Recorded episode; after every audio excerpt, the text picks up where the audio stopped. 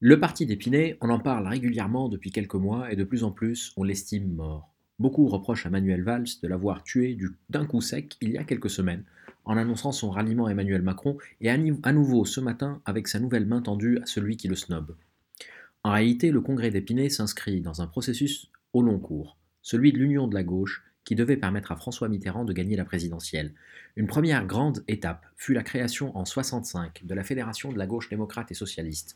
Cette fédération était impulsée par Mitterrand. Elle regroupait les partis de la gauche non communiste. Puis il y a eu une deuxième étape majeure, celle du congrès d'Épinay en juin 71, c'est-à-dire la fusion au sein d'un nouveau parti socialiste de plusieurs entités composant la gauche non communiste des années 60. L'étape suivante a été le programme commun négocié et signé le 23 juin 72 par le Parti socialiste, le Parti communiste et le Parti radical, presque un an jour pour jour après Épinay.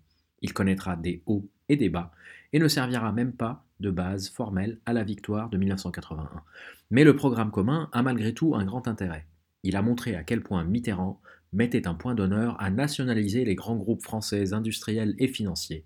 C'était le critère principal, j'exagérerais si je disais unique, en tout cas le plus visible, de ce que devait être le socialisme au pouvoir, de ce qu'était son identité moderne.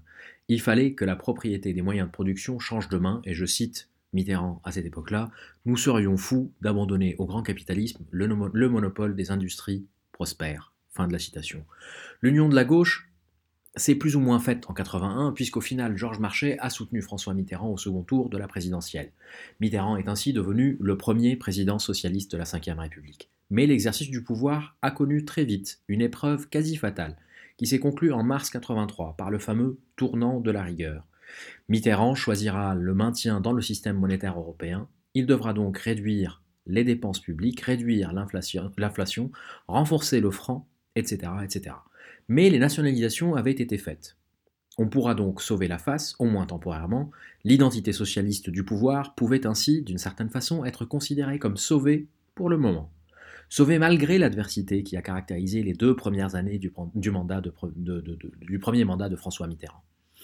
À mon sens, le vrai acte de décès du parti d'Épinay date de 1988 et la fameuse, lettre à tous les Français.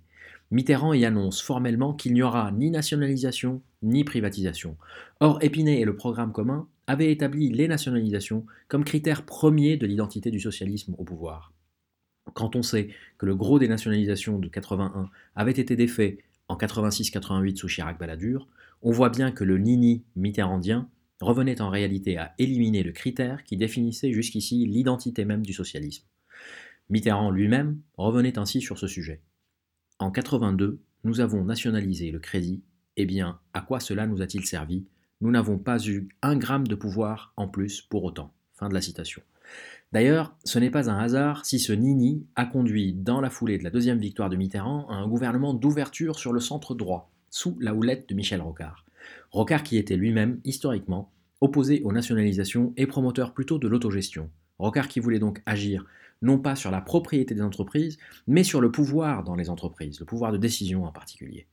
Dans ce qui précède, je ne porte évidemment aucun jugement de valeur, je ne dis pas ce qui est bien et ce qui est mal, j'essaye juste de synthétiser l'époque et les choix des acteurs impliqués dans l'espoir que ces épisodes puissent nous éclairer sur notre situation actuelle et celle à venir.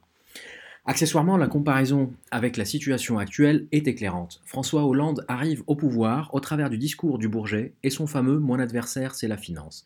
Presque un reflet actualisé des privatisations de 81. Sauf que contrairement à Mitterrand, Hollande n'en fera rien. Son règne semble devoir se prolonger en 2017 au travers de Macron et de son Nini, ni droite ni gauche cette fois-ci, exact reflet du Nini mitterrandien de 88. Si Hollande s'est vu en 2012 en réincarnation actualisée de Mitterrand en version 81, Macron, par une sorte de transfert de personnalité de Hollande vers son ancien collaborateur élyséen, sera le reflet du Mitterrand de 88 s'il devait sortir victorieux de la campagne en cours. Au final, on retiendra que c'est Mitterrand lui-même qui a tué son enfant, Épinay, au travers du Nini de 88.